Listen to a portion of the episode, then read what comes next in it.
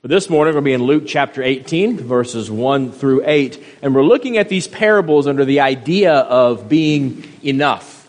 This idea that we keep looking to things like our possessions or our careers or our relationships, our, our wealth. We look to these things to make us feel an internal validation, the idea that we are enough. And Jesus has systematically, throughout these parables, kind of addressed this very human foible. And today he's going to address that one more time for us. So if you would, you can find it on the slides, obviously, on page uh, 10 in your bulletin, or you can welcome to turn there in your smartphones. We're looking at Luke chapter 18, verses 1 through 8. and he told them a parable to the effect that they ought always to pray and not lose heart. He said, In a certain city there was a judge who neither feared God nor respected man. And there was a widow in that city who kept coming to him and saying, Give me justice against my adversary. For a while, he refused. But afterward, he said to himself, Though I neither fear God nor respect man, yet because this widow keeps bothering me, I will give her justice, so that she will not beat me down by her continual coming. And the Lord said, Hear what the unrighteous judge says, and will not God give justice to his elect? Who cry to him day and night? Will he delay long over them? I tell you, he will give justice to them speedily. Nevertheless, when the Son of Man comes, will he find faith on earth? Let's pray together. Now, gracious God and Heavenly Father, we thank you for the grace that is ours through your Son, Jesus Christ.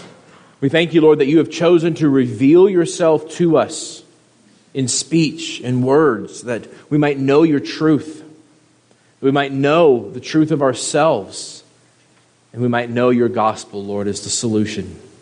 We pray, Lord, even now that you would show us once again your grace, that you would overcome our natural tendencies to seek to impress you with our works, and instead you would once again help us to rest by faith alone on the work of Jesus. In whose name we pray. Amen.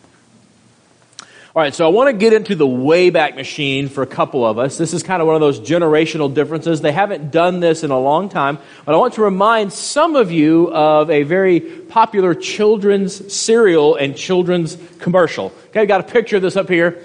Yeah, and this is a generational difference. They stopped doing this commercial about 10 ish years ago. How many of you in your mind you can hear the tagline right now? They're always after me, Lucky Charms, right? I want to see your hands if you can, if you remember this, right? It's a generational thing, right? They, they quit doing it. Some people are like, what? They're always after me lucky charms. Why are these kids always chasing down this poor leprechaun? Which, by the way, I found out this week his name is actually Lucky. The leprechaun is his name. So they're always chasing him down. Why? Why are they going after this poor guy? Because that's the myth of the leprechaun. If you catch them, if you wear them down and grab them, they will grant you gifts. They will grant you wishes. And I bring this up because this is very often how we in church world, how many times we think of God. And texts such as today's parable speak directly to such a false idea about God. Now, remind us about parables. Jesus makes up these stories. He uses these stories to kind of teach us things about God. And today we're going to see a great story about the character of God. And it's the character of God that encourages us to pray. Now, if you're here and you're not, you wouldn't call yourself a Christian, you're probably thinking, well, great, I can just scroll social media for 30 minutes because I don't do the whole praying thing. But even though prayer is a Christian activity, this passage tells us more about the loving character of God than about the activity of praying. So if you're still investigating Christianity, or maybe you're in a relationship with someone who's doing that, this is a great place to help us see what Jesus tells us God is really like. And so before we get started, I want to sum up the parable very quickly. So Jesus points to the gospel to encourage us to pray. But instead of hearing the gospel as encouragement, so often we think that God has to be cajoled. And so we read this parable and we think that Jesus is calling us to try harder, which gets us to our theme for today, which is this. The gospel empowers our praying unless our daddy issues get in the way. And we'll work through that together. So the, the, it starts out with what I'm calling in verse 1 so tired. I love the candor and the authenticity of the Bible here. You know, the Bible does not see this need to engage in PR, let's call it, and make Jesus all look all nice and shiny and to make his disciples look like they're inerrant and have no problems. Instead, the human author of this, Luke, he owns for us all what is common. That it is typical for disciples to get worn out in praying. Literally to grow weary, or we could translate it to be so tired of it. And I hope that we too can own that truth that it is sometimes just very easy to grow tired in prayer. Prayer is so easy in one sense, isn't it? But if you really have your heart wrapped up in something, if there's an aspect of your life you really need something to change, and you keep on asking, you keep on asking, it can be very wearisome when you don't hear an answer, isn't it? Or when you keep not getting the answer you want. It can be very weary. We can grow tired. Jesus wants to help even out those peaks and valleys in our prayer life with this parable. He wants to help us see that to be constant in prayer without growing weary comes from understanding the character of God. So he anchors our, our persistence in prayer in the grace of the gospel, not in challenging us to try harder. But we church folk, we often miss that in this parable, in this story, because of our daddy issues, which we'll see in verses 2 through 5. So, Jesus uses character to represent extremes here. Now remember, when you come to parables, Jesus makes these up. There is no judge. There is no widow. He's making them up so every detail matters. And specifically here, he's making them up to be extremes, to be caricatures of things in their culture to help them understand. So the judge is privileged. He is powerful. He's the top of the social food chain. When it comes to the things that matter in that culture, the, we'll call them social motivators, you know, your reputation with people and your reputation with God, he point blank says, I don't care about that. Negatively, we would call this person a sociopath. Positively, we'd be like, well, at least they can't be manipulated, right? They can't be bribed. It's hard to get leverage on someone who's completely apathetic about these things. The other extreme we have a widow. In the ancient Near East, the widows were the most powerless of the powerless. They were not allowed to own property. There was no official means of support if they didn't have any men in their life. And the fact that she comes to the judge without a male advocate indicates to the original hearers she has no one. She's utterly bereft. She has no privilege. She has no power. I, just as an aside, by the way, this extreme vulnerability of, of widows in the ancient Near East is one of the reasons that one of God's favorite self descriptions from the oldest parts of the Bible is God reveals himself as a protector of widows. God cares deeply about the weakest of the weak, and he is honored to call himself very early on in the scriptures a protector of widows. In other words, God is completely unlike this judge. He cares deeply for the vulnerable and for the needy. So Jesus tells us this widow keeps coming to the judge asking for justice. Now, those of us who've been around church world for a while, that's one of those words. As soon as you say justice, we immediately start categorizing justice. This is not the normal word that we can think of, like if you've been around church world, the Apostle Paul writing most of the epistles in the New Testament, the word he uses for justice is very much a legal word. It's very much about balancing out scales. This is not the usual New Testament word for justice. This is more often translated the idea of protection, the idea of assistance or help. So she's coming to the judge and she's saying, help me. Or we could say, make it right. She's not necessarily asking for legal justice like we think of it. But this judge, Jesus says, can't be bothered, so he ignores her. Just cast her aside. However, the next morning, he's sitting down in his breakfast nook. He's reading the Jerusalem Post and drinking his fair trade Samaritan coffee, eating, of course, a locally sourced organic fig pastry like people in his demographic would eat.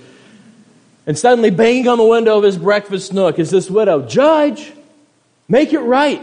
Help me. Later, he's out on the golf course with the DA and the mayor. And here comes this widow traipsing right across the fairway. Must have got past security somehow, right? Judge, make it right. That night he's brushing his teeth and all of a sudden he notices the motion lights go on in his backyard and he looks and there's that widow in his backyard. Judge, help me, make it right. And it works.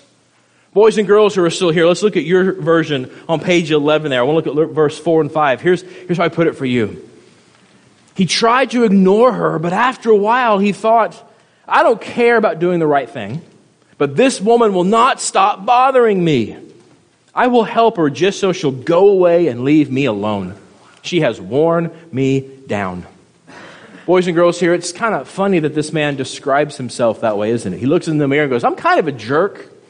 Most people don't talk to themselves that way, do they? It's kind of silly. I love how Jesus is being a little humorous here. But for all of us, there's something else. By framing it this way, Jesus gives us a hint where he's going with the story. Here is a judge who's he's not only a terrible person, he's a really bad judge. No witnesses, no evidence, no trial. He just up and decides to grant her help because she has bothered him enough. I don't want to deal with you. Here, fine, here you go. And in this moment, he technically gives her grace rather than giving her law. And so we get the common surface explanation we probably all heard. This widow stood up to demand that he make it right. And even though she was repeatedly denied, like a famous progressive senator, nevertheless, she persisted. And in her persistence, she received grace. And so too, if we will just be persistent in our prayers, if we will give God no peace, if we will bother Him enough, if nevertheless we will persist, we too can get God's help. Amen. Let's pray and go to lunch, right? Okay. And we readily accept that explanation about that's how God works because it fits in with how we think the world works, doesn't it? You know, our culture, our society, we have thrown off most ideas of there being a supernatural out there, any kind of shackles of belief in spiritual in general. But as, as, scholars and pundits keep pointing out, we have this innate desire to connect with something bigger than us, what, what anthropologists would call a, a transcendental desire. And so, what do we do? We seek fulfillment. We seek purpose. We seek meaning. We seek a feeling of satisfaction, of being enough. We seek that, all those transcendent desires, we seek those from the non spiritual things around us. And the biggie for Christians and non Christians, the biggie for those of us in this room, is very often work or career. In case you think I'm getting a little ahead of myself here, let's do a thought experiment. I want you to think about the last time you thought about or had a conversation about is your life successful or not at this point? When's, when's the last time you were musing on that question? I'll wager that your career progress, or lack thereof, was center in those thoughts, in that conversation. Because usually a conversation about success or failure in life assumes we're talking about work or career, doesn't it? Which means our jobs aren't just jobs, they're an identity which is a transcendental idea. And because we all swim in that water, when we pick up a Bible and we read a story such as this, we come with this baggage of putting religious desires onto our job, and we read this parable, and so we readily put God into the position of our boss, and if we bug him enough, we'll get the promotion. And so we look at this widow who nevertheless persisted, and we think, You go, girl. I'm going to pray like that so God will be gracious to me too. And the problem with this common understanding of this parable is it shows that we have daddy issues when it comes to God. We assume not that He's our Heavenly Father, but instead He's just something up there that really doesn't love us, that really doesn't want to give us good things, and so He has to be badgered, cajoled, bothered into granting us help just like this judge was. In other words, the common understanding of this parable makes God a leprechaun. And we're always after his lucky charms. You didn't think I was going to come back to that, did you? See, and that's not the picture of God that Jesus presents to us. That's us projecting our daddy issues onto what Jesus says. You know, I quit um, Twitter over a year ago for personal reasons. Um, and I remember one of the last tweets I ever was scrolling through to, to kill time it really is just a time suck, by the way. Anyway, um, this mid-level, is that if that's the right term, celebrity, um, posted this tweet that got her a lot of interaction. Most of it was bad. It was very simple. She just tweeted this: "Remember, your life is your fault. It's like, okay, what do you mean by that? And basically, people like jumped on it. Like, you have all this privilege and wealth and you're a celebrity. How dare you? People out there trying. So basically, like, the sum total of your life is basically the sum total of your choices. That's what she, I'm not saying she's right. That's what she was saying. And when we make this parable about the widow's persistence, we fall into the trap of thinking the exact same thing. My life is my fault. If things aren't the way I want, I haven't persistently prayed for life to go the other way. If this thing didn't work out, it's because I didn't persistently pray enough. Whatever it is, if I don't have it, it's my fault because I haven't prayed hard enough for it. And that's terrible. If I were a non Christian, I wouldn't want any part of that. And our neighbors don't. I tell you that right now. But the good news is that's not Christianity at all. And Jesus confronts this misconception. So instead of having our daddy issues, bringing them into the text and reading them right back out of the text, assuming we're not living up to God's expectations, we need to try harder. Instead of all that, Jesus shows us what I'm going to call a sideways grace, starting in verse 6. Because the focus of this parable is actually not on the effort and persistence of the widow. The real focus is on the worthiness of God. In verse 6, Jesus points us to the words he put on the lips of the judge when he says, Hey, hear what the judge says, which was what? I don't care about this woman. I just don't want to be bothered. And Jesus stops the story and goes, Did y'all catch what he just said? It reminds me of a very famous comedian from a previous generation. He's currently in trouble, so I'm not going to say his name, but he has this great bit where he's talking about all these kids he has, and he walks into the room and the kids are fighting, and he just like tells them all, Shut up, be quiet and the one who's been wrong starts advocating for why they're right. This is it. stop. I don't want justice. I want silence. And every parent's like, Amen, brother, right? And Jesus, when we read this story, that's this judge. He only gives grace instead of law because he didn't want to be bothered anymore.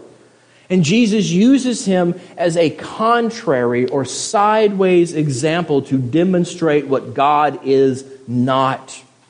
So the simple version is you are not supposed to come to this parable, look at the woman and identify with her say, I, I, must be this person. No, you're supposed to look at the judge and go, that is so not what God is like. That's completely wrong. That's the point of the parable. Which is why, look with me at verse 7.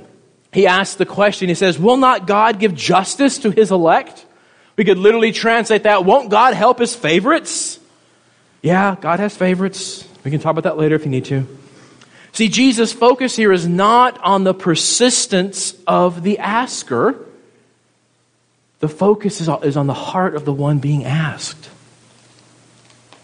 The judge is like God in that he gave grace rather than law, but he's completely unlike God because God gives grace because he wants to.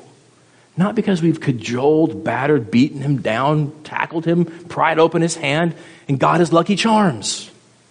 See, Jesus asked the question this way. He says, if a bad judge will give grace over law for his own comfort, how much more will our God give us grace over law for our comfort? See, Jesus wants us to see this contrast between the two judges, not the persistence of the widow. And we have to come to that conclusion because in verse 7, Jesus says that his people already cry out day and night. I don't know how to be more persistent than that. Do you? So he already says y'all are as persistent as you can be. So he's not calling you to more persistence. Instead, Jesus wants to encourage our prayers by reminding us that our prayers are not overcoming God's reluctance. They're laying hold of his willingness. Again, boys and girls, I want to make sure you're tracking with me. Here's how I put it for you. Let's look at your verse 6 through 8 in your text. It says this Jesus said to them, did you catch that? Don't you think that God will also help out his favorites who keep asking him? Will he make them wait and wait for an answer? No, he will help them quickly. Boys and girls, it's so simple, isn't it? He says he's not going to make you wait, he'll answer quickly. But adults like to complicate things, don't they, boys and girls? Adults make things so complicated sometimes. You know what Pastor Sean has noticed? Adults like to complicate prayer a lot. Okay, boys and girls, I want to do a thought experiment, and adults, you can play along too. Okay, boys and girls, I want you to imagine. I know this never happens, right? You're playing in your house, you're playing a little rough next to the shelf full of pretty things. You know, everybody has a shelf of pretty things. They're breakable. You can't play with them. They look so intriguing. You want to play with them. You can't play with them. And your mom tells you, don't play so rough next to the shelf of the breakable things. And so, like most kids, you ignore that and you're playing roughly next to the shelf with, right? And all of a sudden, you bump up against it and they start to fall. But you've got like Spider-Man reflexes. You grab one, you grab another, you, you hope against it, and you stopped. But gravity never stops. All of a sudden, they start to fall. And you're like, oh no! But your mom, your mom is like 11 feet away in the other room. All she has to do is step in and help catastrophe averted. So, how do you get your mom into the room? You can do one of two things. You can go, Oh, fairest mother, you whose head is twice as far from the ground as mine, whose hands have comforted me in days past, would you not yet now and comfort me again, I beseech thee? Or two, Mom, help! See, one of them is an adult prayer, and the other one is a child asking a parent for help. Oh, I said that part out loud. Sorry. See, Jesus teaches us, boys and girls, what, we, what mom and dad forget a lot. God is our Father. We are His favored. He wants to help us. So, just like this widow, judge, help is a really good prayer to a father who loves you. And it's a bad prayer to a judge who just wants you to go away. You know, a prayer that Pastor Sean prays a lot is Father, help. And as a dad, I would come so fast to that.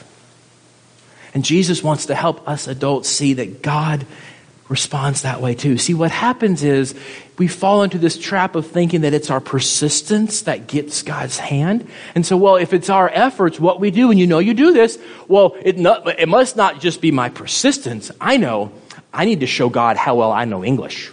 And so I need to make my prayers really fancy. And I need to make them very beautiful prayers. And so instead of saying, God help, I've got to say it this way.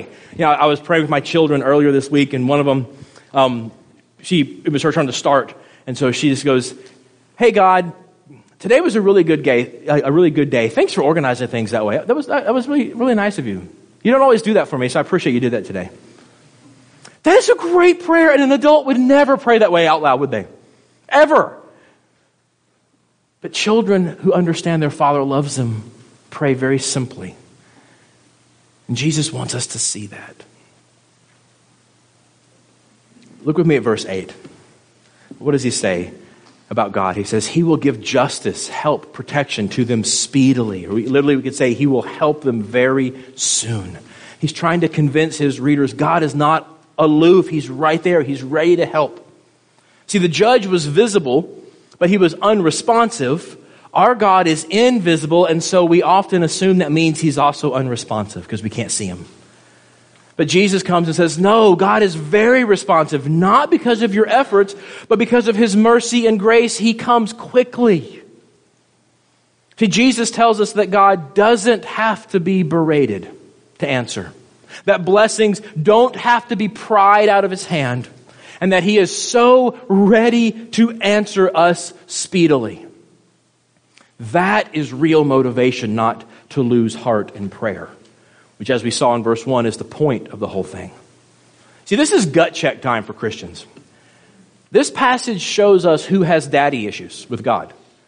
By how do we actually rest in the promise or the hope of verse 1 to pray and not grow weary? How do we rest in that hope? Do we rest in verse 3 through 5, our efforts and our persistence?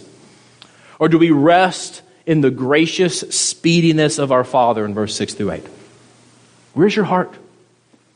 Where do you assume the answer comes from? See, that's the same question Jesus ends with at the very end of verse 8 when he basically asks, you know, he says, Will the Son of Man find faith? We could actually translate that, you know, who will actually believe what I'm teaching?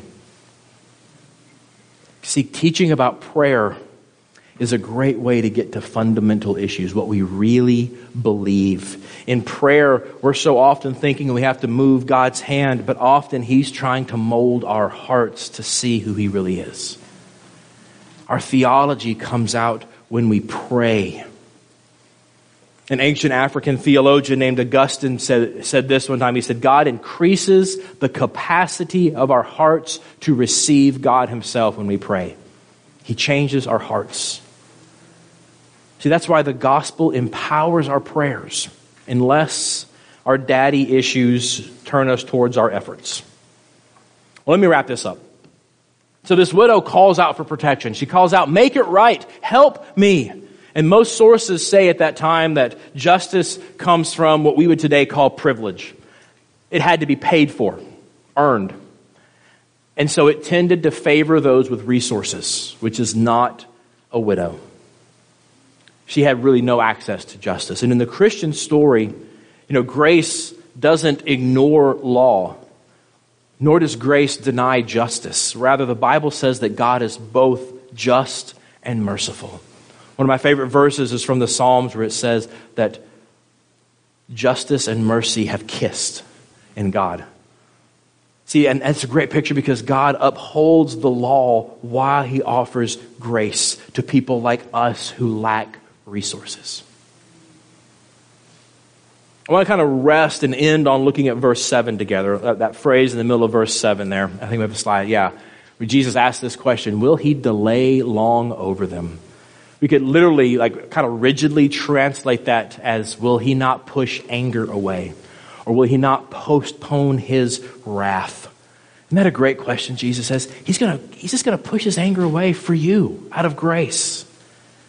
And he does that for us through the gospel of Jesus Christ. You see, Jesus Christ lived a life of perfect obedience to God's law. Jesus did not ignore God's law. Jesus loved and obeyed God's law fully. And so when he died in our place, he died to pay for our sins, not his sins. He died legally to give us that legal satisfaction, justice.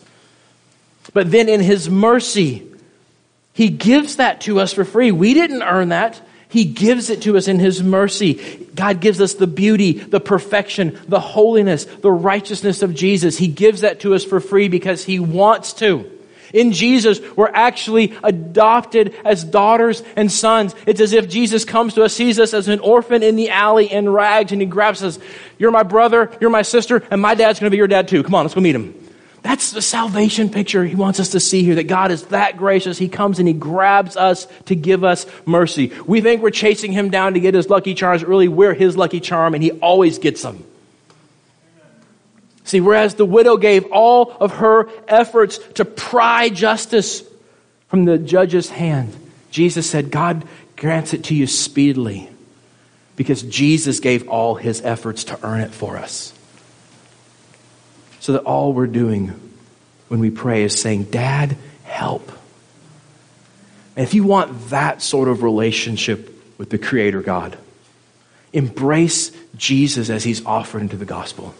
Cast off everything you've called religion, everything you think Christianity is, cast all that off and just simply place your faith and trust in Jesus Christ alone as He's offered in the gospel.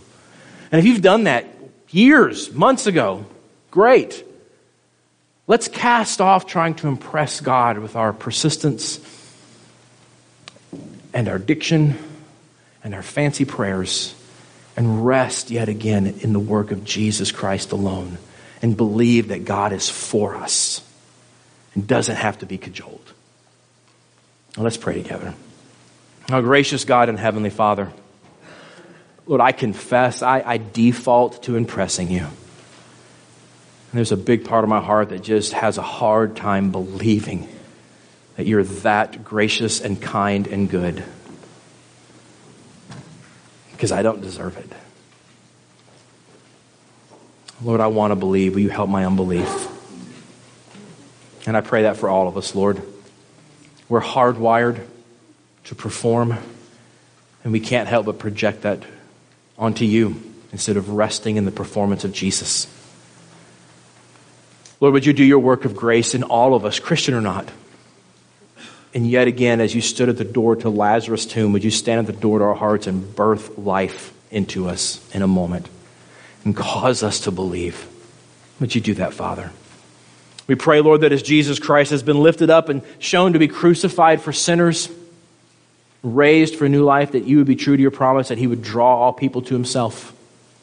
Would you do your work even now, Father, of building your kingdom? That we might all together cast aside looking to our efforts and instead embrace Jesus and taste and see that you are good.